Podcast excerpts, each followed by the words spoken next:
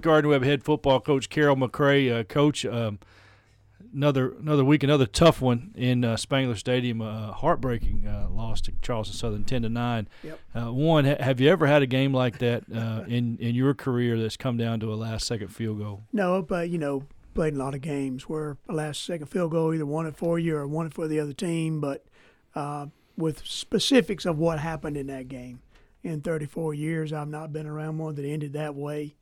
Um, you know, modern technology is a great thing, and this time modern technology seemed to uh, not turn our favor. You know, with the clock stop with instant replay, and uh, but uh, you know, I told the guys, as difficult as it is, we had some opportunities throughout the ball game uh, to change things as well as we did play in some spots. Uh, we still had opportunities to to make a move prior to that, and so now we have to move on. Well, uh, talk about the game in general. Um, pretty good effort defensively uh, Yeah. against Charleston Southern. Uh, re- really, after that first drive, they did nothing. Yeah, Uh, I mean, I looked up. You know, with five forty-eight to go, they make a score, and then the next score of the game's with one second on the clock. So uh, played very, very well defensively in some spots where we were very thin. You know, and and didn't have some guys even dressed out that had played a lot of football for us. But uh, I thought uh, we made adjustments throughout the day defensively that continued to give them difficulty. But more than that, I thought our kids were attentive on the sideline, and they took the coaching from the sideline to the field. Well, one of the first games this year, we've really uh, been able to force some turnovers. We weren't able to take advantage of those on the Yep. on, on the points side, but uh, we're able to keep them out of the end zone a couple times. Uh, a couple relatively deep penetrations, we were able to turn them over. Uh, what, what were some of the things you saw the kids doing uh, Saturday? Well, I, I thought we saw some real, real young players get out there. You know, Shy Thomas picked the ball off down there on the inside the 10, uh, true freshman, and took it back to 50 yard line. Then we knocked the fumble loose, and Alexander Akuku, who's a redshirt freshman, hadn't played much, chased the football, was a big old defensive tackle, caught it in the air, you know, and gave us a short field. Uh, I really just thought we had some guys that stepped up, paid really attention to detail, fought really hard, and I thought we chased the ball very, very well defensively. And um, you know, and then lastly, I thought we uh, in the secondary, uh, you know, we really held up throughout the day on some uh, you know double moves, some deep balls where they tried to get to the big receivers, and um, you know we had moved Josh Carter to safety and started AJ Keene at corner and had some guys in new spots. I thought they held up pretty well. Well, uh, on the next week. Uh, Yeah. Two straight road games to close the season out. The first one is a long one uh, up to Monmouth and West Long Branch, New Jersey.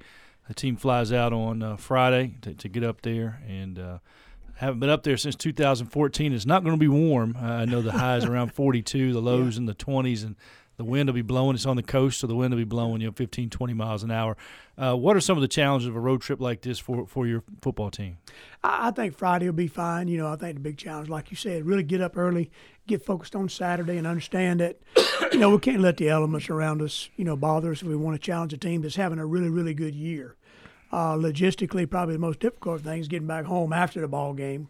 We can't get back till Sunday because we can't get a flight out Saturday night. So uh, I think Friday and uh, Saturday morning will be a, what we know is a routine. Our guys should do well. They should know the schedule right now. And then, uh, you know, once we get to the stadium, you know, we got to block everything out and really focus on our task at hand, uh, which is challenge a, uh, you know, really high-ranked football team in Monmouth. Well, another ranked team for you. We, we talked about this uh, about every week. Seems like everybody's got a number in front of them this year. But uh, what are some of the things uh, you've seen from this Monmouth team in 2017 that maybe you didn't see last year when they were 0 5 in the league with a lot of close losses?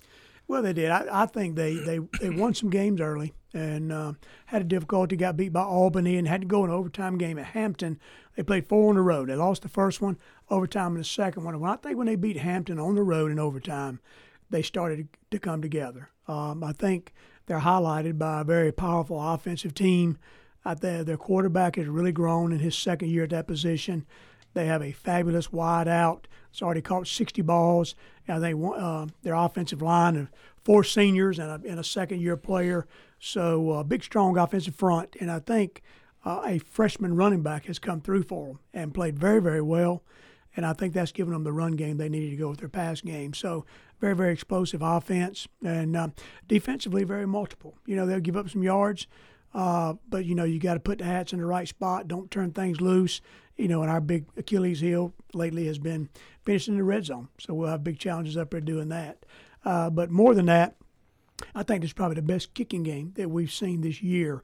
So a big challenge for us to win the kicking game as we defend that offense and try to finish in the red zone offensively. So uh, I thought since Coach Callahan brought his team into the Big South, they were one of the more uh, better, well-coached football teams uh, in our league, and I think that continues to be true. So a lot of respect for them, big challenge for us, and looking for our guys to go up there and see if we can't get in position again as we did last week.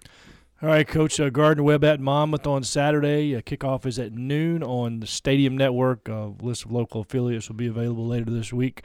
Uh, good luck, Coach, and uh, thanks for coming. Thanks.